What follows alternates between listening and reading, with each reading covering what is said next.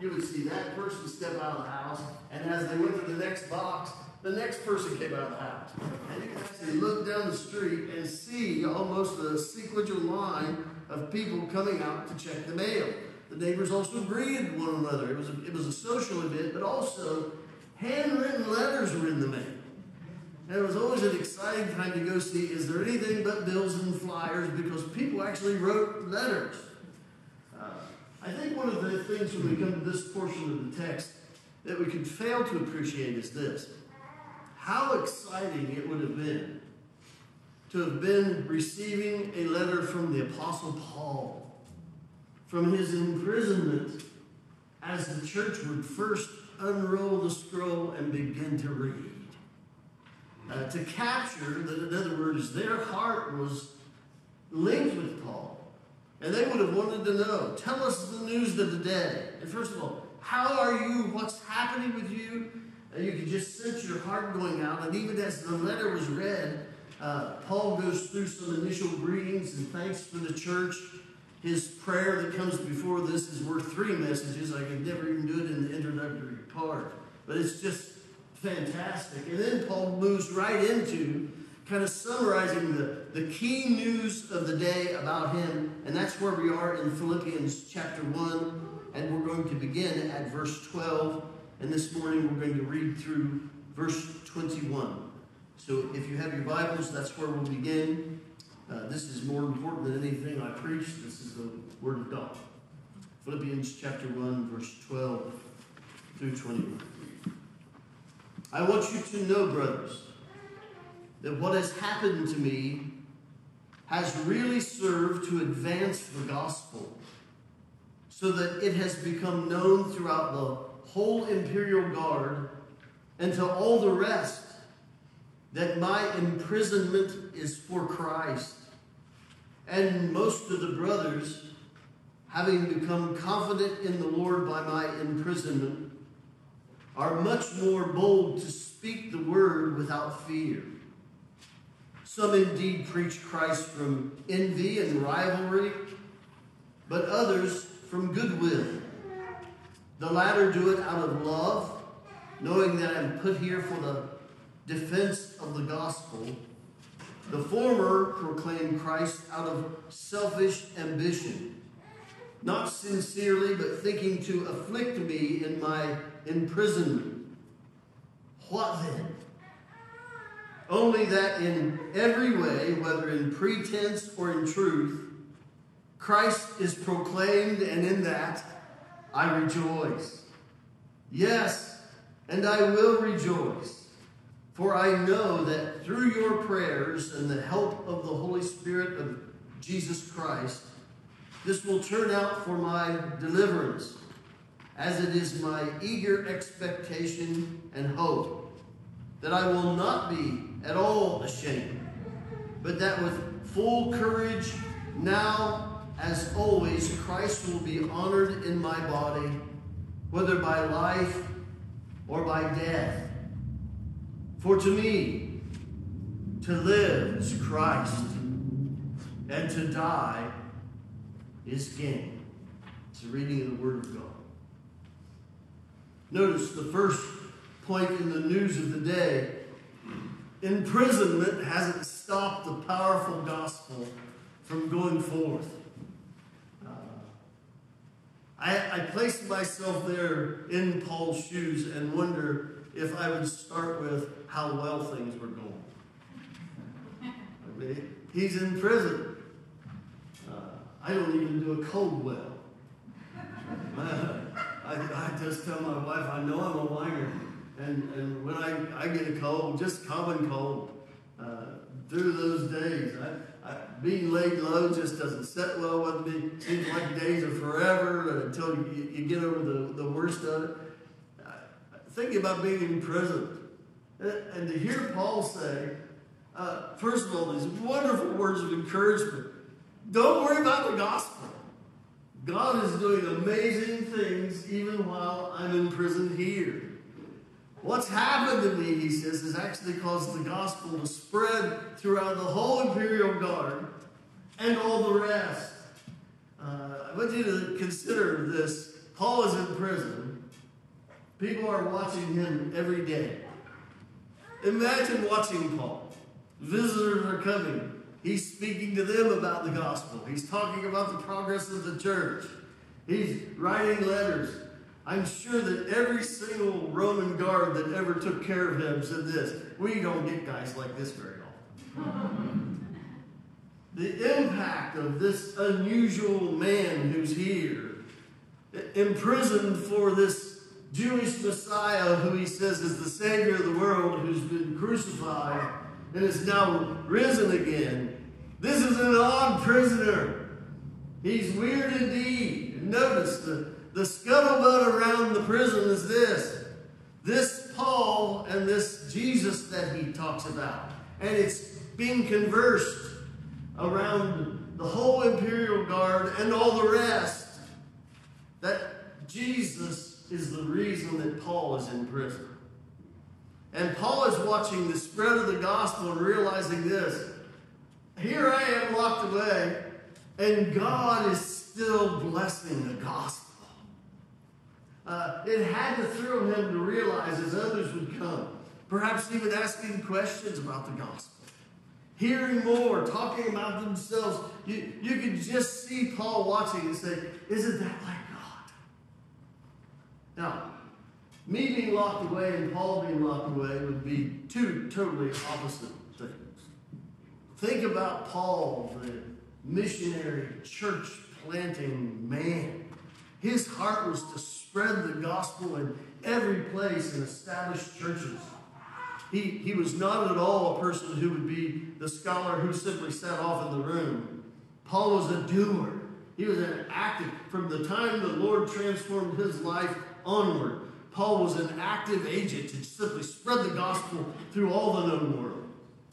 And now, this person who's that personality type is placed in a position where he's not able to do what comes naturally for him to do.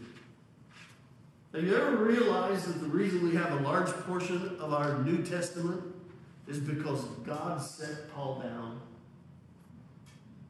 Imprisonment is still serving you today because during that time, Paul wrote letters to strengthen and establish the church, and they fill the back portion of our New Testament. In fact, it's a glorious thing to realize now the gospel's still spreading because Paul got sent to prison. What we are reading today is a letter that came out of Paul being sat down. And thus, this communication has to be in written form, and through that, we get these wonderful letters from prison. Paul is absolutely elated with the gospel. They're talking about the gospel. The implications is God is using Paul's life to impact those around him so that the gospel is being spoken of. There was just an implication that came to me quickly here when I read and studied this text. I need to realize that people are watching me, they're watching you. I work in a prison. Prisoners watch me every day. If, if I'm grumbling in the day, it doesn't do one bit of things for them. Uh, they, they need at least a kind word, something other than the norm.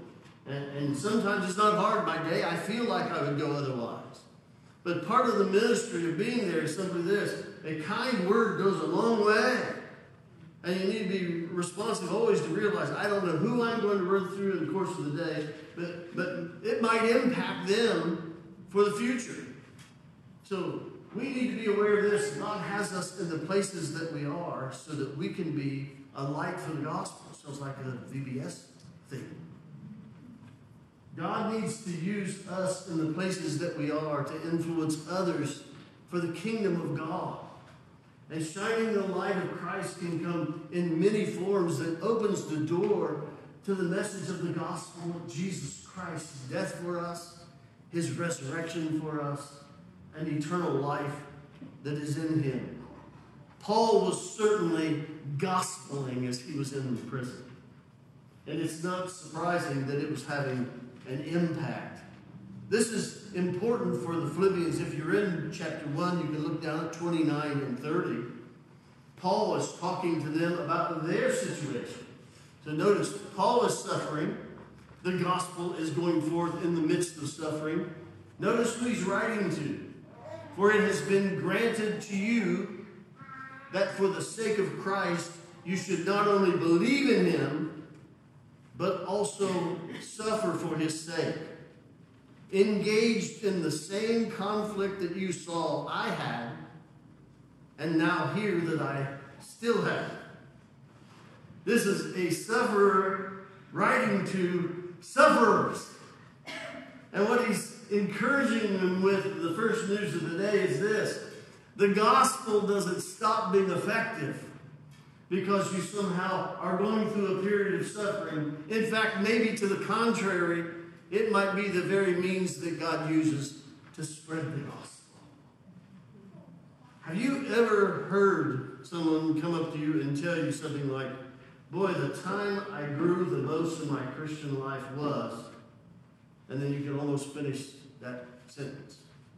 I have rarely, in fact, probably I almost say never, but I have to think hard. Almost never heard anyone come up and say, the time when things were the best for me. I just grew so deeply in the Lord during that season of time. Uh, now, uh, I don't cruise often. In fact, I haven't cruised for many years at this point. I need one. It sounds like a wonderful idea. The one thing I do on a cruise is I just read. So they have all these activities. Uh, my activity is this I like to get relaxed, and then I like to find one of those lounge chairs, and I take a stack of books I've been wanting to read, and I just sit down and start devouring the pages. There, there's just something about uh, totally no distraction of time. I just have lost time. You can eat whenever you want. so there's, there's no such thing as a meal schedule and being able to sit down and say this. I've been wanting to dive into these books forever, and I just start. Usually it's a little slow reading at first, and then it's just pages and pages. I, I love the process, but I can truly say this. I didn't grow in the Lord more in those times than I do in the times when I desperately needed the Lord for some hardship. And the Lord was faithful through the time, and then and, and in the end, when the Lord showed himself strong and faithful, I then look back at it and say, Lord, I wouldn't have ever seen that as a blessing in the midst of it. But now I realize you drew me to yourself. You, you matured me in Christ in ways there that wouldn't have happened had I not gone through the hardship. What Paul is saying to these sufferers is this Jesus Christ will be magnified through what he's doing in your life if you are living in Christ, because Christ is bigger than this. In fact, He loves to transform suffering into blessing. And Paul is suffering, and they are going through similar suffering. I think there's at least encouragement here for us in this regard. Nothing that comes to us doesn't first pass through the hands of our Heavenly Father, who works all things for the good of those who love Him and are called according to his purpose. That all things is a big category. That you can put your life in there and realize God doesn't stop working out the gospel because hardship comes. Sometimes it's the means by which he uses and refines and enhances the gospel in your life. The very fact that you are not falling apart so in 2 Corinthians chapter 4, Paul talks about all the things that are happening to us who have this precious treasure in these jars of clay. But his argument is this even though all these hardships come, they're not our undoing because of Christ. Somehow holding in through that time and knowing Jesus is worth it all speaks volumes about the treasure that is our Lord and Savior Jesus imprisonment has not stopped the true Lord of all from spreading his gospel. If you don't see some irony here, the imperial guard is spreading the gospel. That's a hoot. If you were to say, who's probably going to be talking up this Jewish Jesus, it just wouldn't have been him. But what's happening is God is using the foolish things of the world to shame the wise, even the means by which He's spreading the gospel. Uh, it is funny indeed. Secondly, news of the day. Paul is enduring very mixed motives as people are dealing with him. And he wants them to know that this is happening. It's part of the joy of this text. Notice again in verse 11 and following 15, 16, 17. Some indeed preach Christ from envy and rivalry. Well, that's an oddity. But others from goodwill. The latter do it out of love, knowing that I am put here for the defense of the gospel.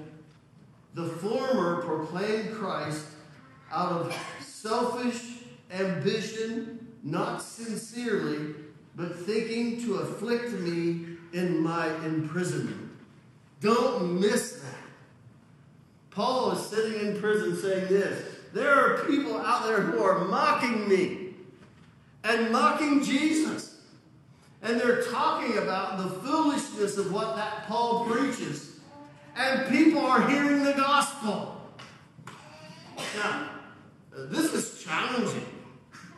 This is really challenging. I work in, in a prison, as I mentioned. This is as pluralistic as it gets in that. I mean, religious worldviews are everywhere, and they're uh, mostly uh, a mixture of many different things.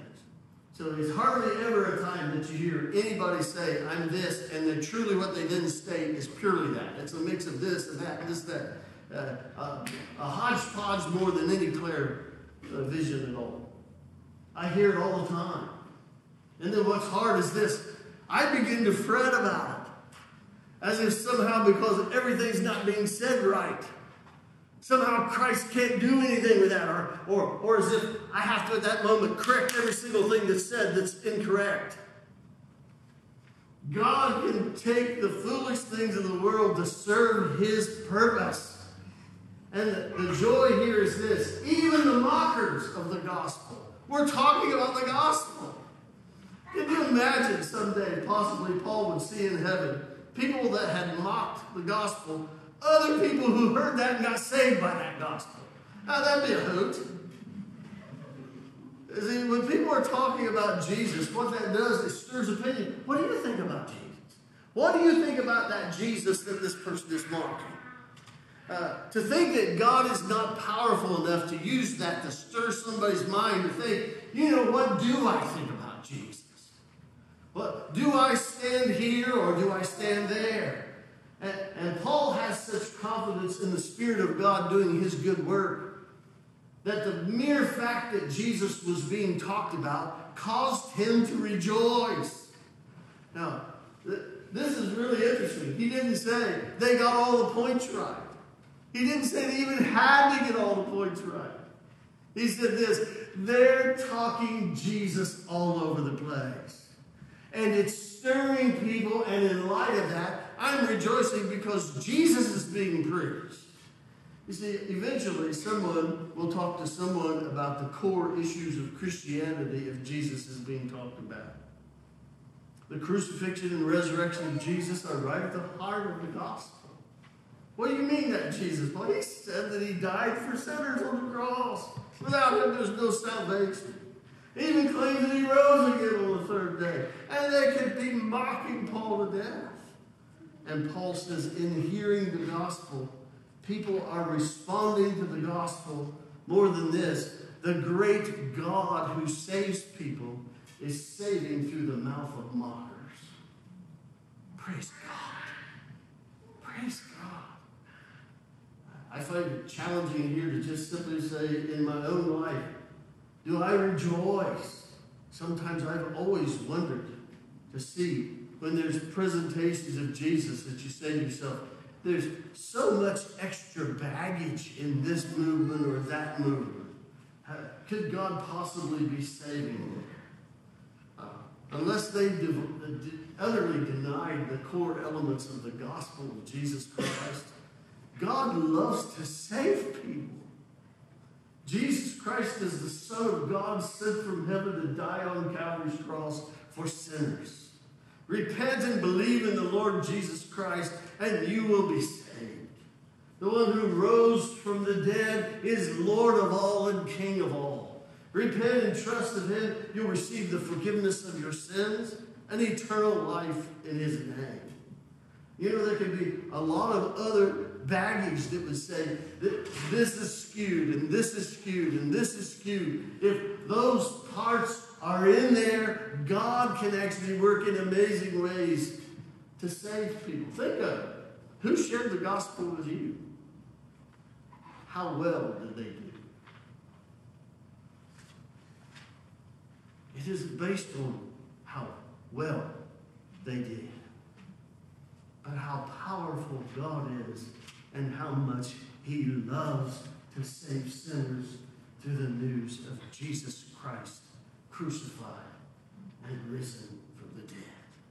By the way, that should make you relax a bit. You don't have to get it all right. Just talk of Him, speak of Him.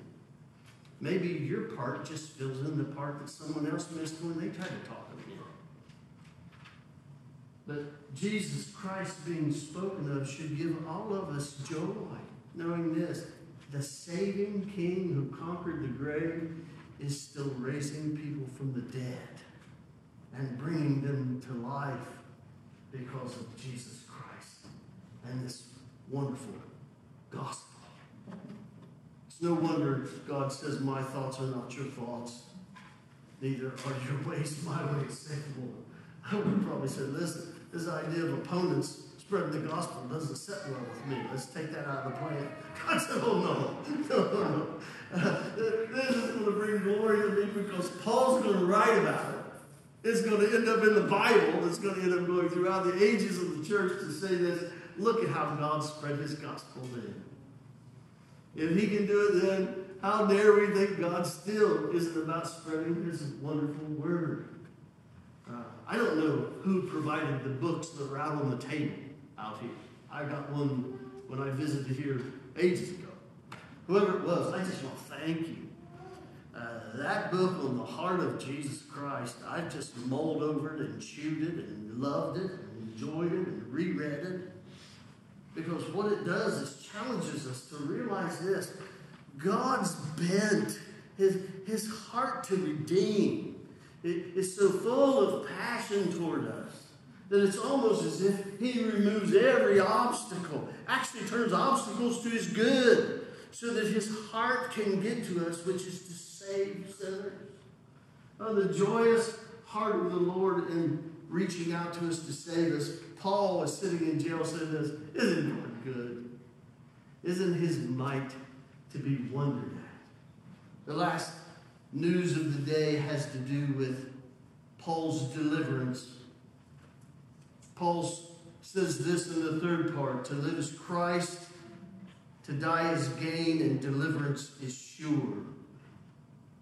He says in 17 and following, Yes, and I will rejoice, for I know that through your prayers and the help of the Spirit of Jesus Christ, this will turn out for my deliverance, as it is my eager expectation and hope that I will not be at all ashamed, but with full courage now as always, Christ will be honored in my body, whether by life or by death.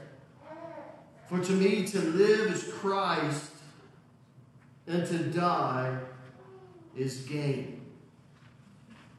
I almost want to jump at the end and just stand there for 20 minutes. Let me at least notice one thing coming into this text. Notice what Paul says. Your prayers made a difference. Boy, I went right past it. In fact, when I first studied this text, I just went right past that because I was so anxious to get into this last part. Through your prayers and the help of the Spirit of Jesus Christ. You talk about something that should encourage us to intercede for others. Paul here just says clearly your prayers made a difference in this way. In fact, I think the two of these are probably tied. That the ministry from the Spirit of Jesus Christ came from them praying. It's the very answer to their prayers. Your prayers and the help that came from the Spirit of Jesus Christ Uh, this is a, a package deal. It's the means by which God brings blessing. Even now, as Pastor Dan is not here, pray that God will bless him, refresh him, rejuvenate him, give him a, a new vision for the future, uh, give him strength. Uh, when your pastor's away, every time he is, what you should do is ask God, Lord, just strengthen him. Uh, give, him give him new resolve. Invigorate him. Help him. Uh, what, what, that does the, each, each time that's the case, knowing that the church is interceding in a fresh way. Uh, what does God want to do in Granville? Boy, I look at you. I'm excited about this church. Y'all are very receptive to the Word of God every time that I'm here. And I, I see the growth that's happened here in the church over the time. It's exciting. I don't know what God has for you in the future. I'd be excited to pray about that. Because God uses that to actually bring about the very things He's already planned. We are His workmanship, created in Christ Jesus for good works that He prepared in advance for us to do. And He brings us about as we pray.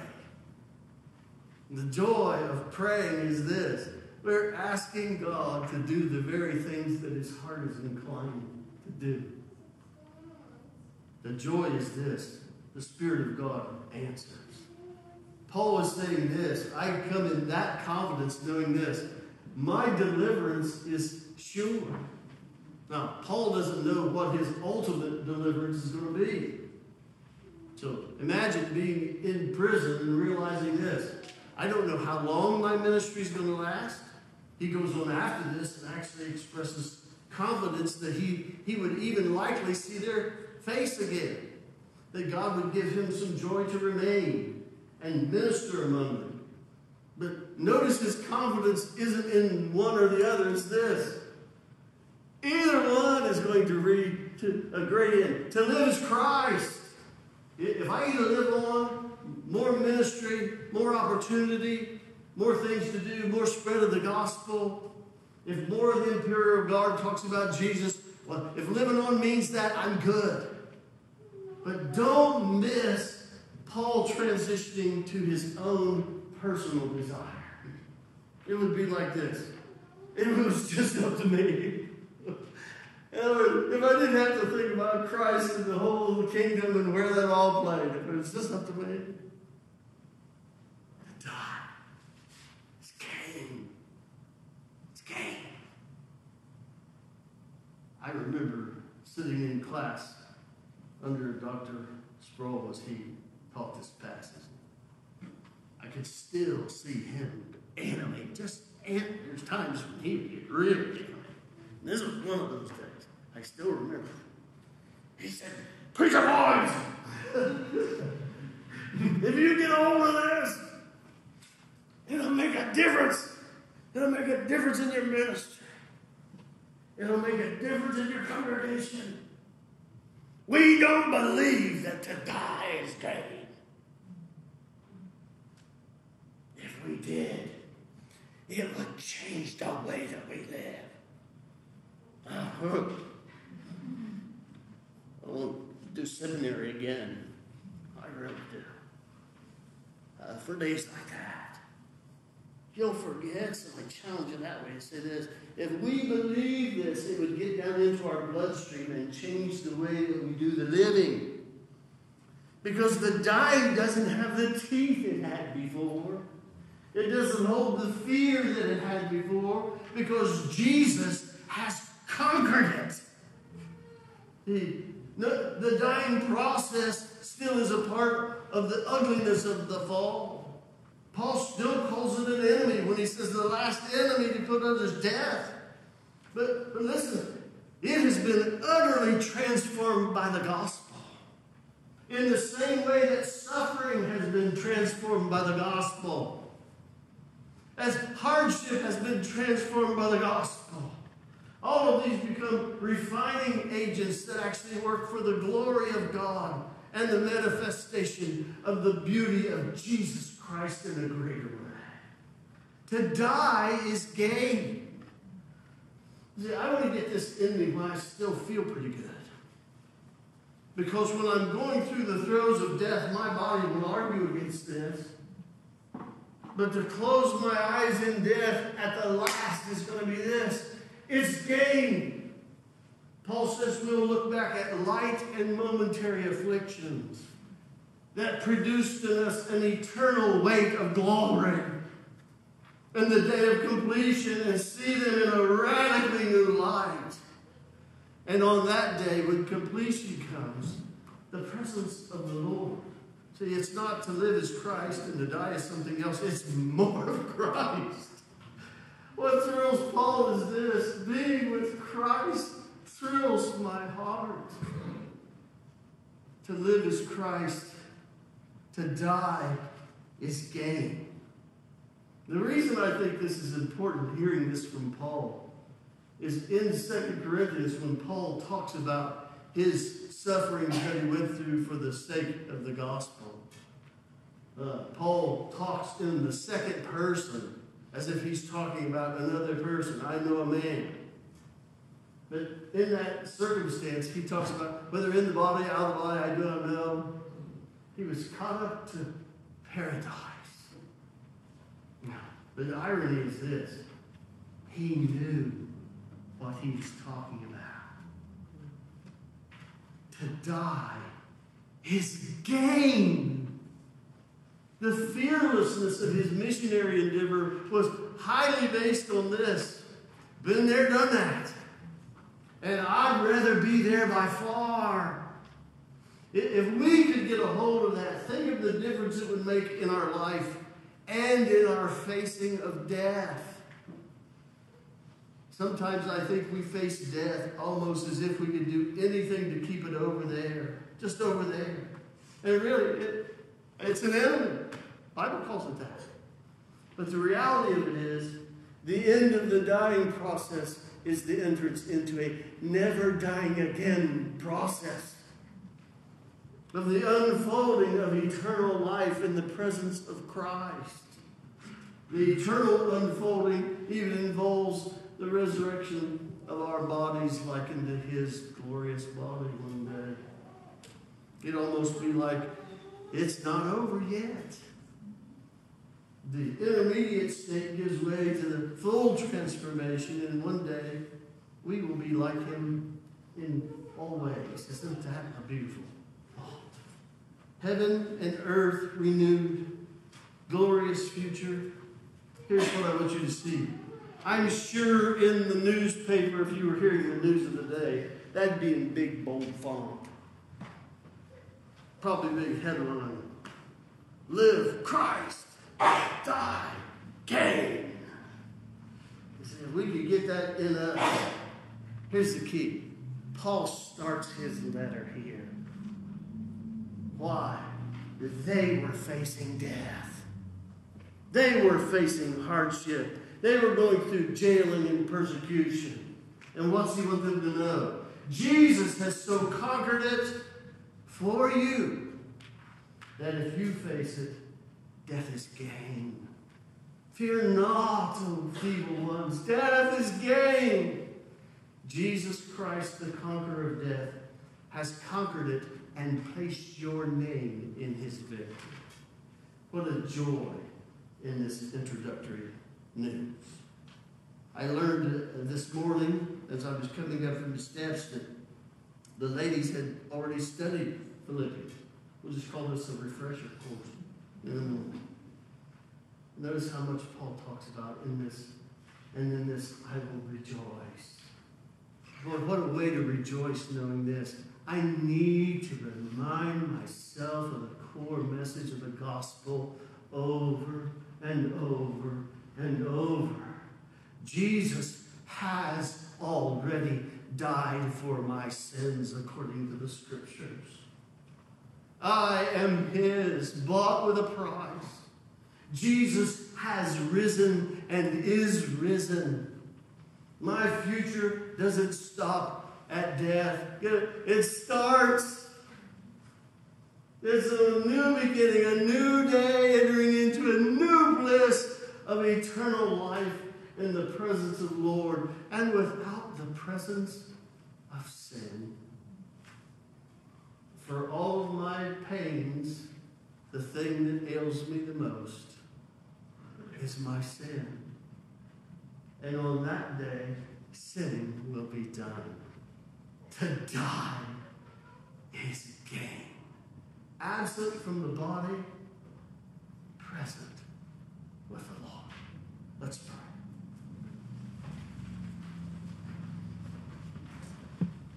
Oh, Heavenly Father, who is able to handle such things? Thank you that we have this letter from Paul while he was enduring the hardship of prison and could not get past his introduction without rejoicing in what you have done and how it changes everything. Lord, I pray that you would help us get this deep down into the marrow of our being so that we would know what it means to reflect back to you the truth of your good news. That you have breathed over us when you brought us to life. And now, Lord, uh, let us then take the logical conclusion of that good news future and realize this death doesn't hold its ultimate sway over us in the same way it ever did. One day, in the fullness of time, it will utterly be crushed under the feet of him who came out of the tomb. And on that day, death will be no more. Even now, to die is gain. Lord, help us in our faith to seize Christ, to live for him in all of our days knowing that there is no losing scenario for those who are in Jesus Christ. Lord, may our living and our dying say amen to your gospel. May we highlight Jesus Christ in our feeble lives, these jars of clay. To God be the glory. We pray for this in the precious name of Jesus. Amen.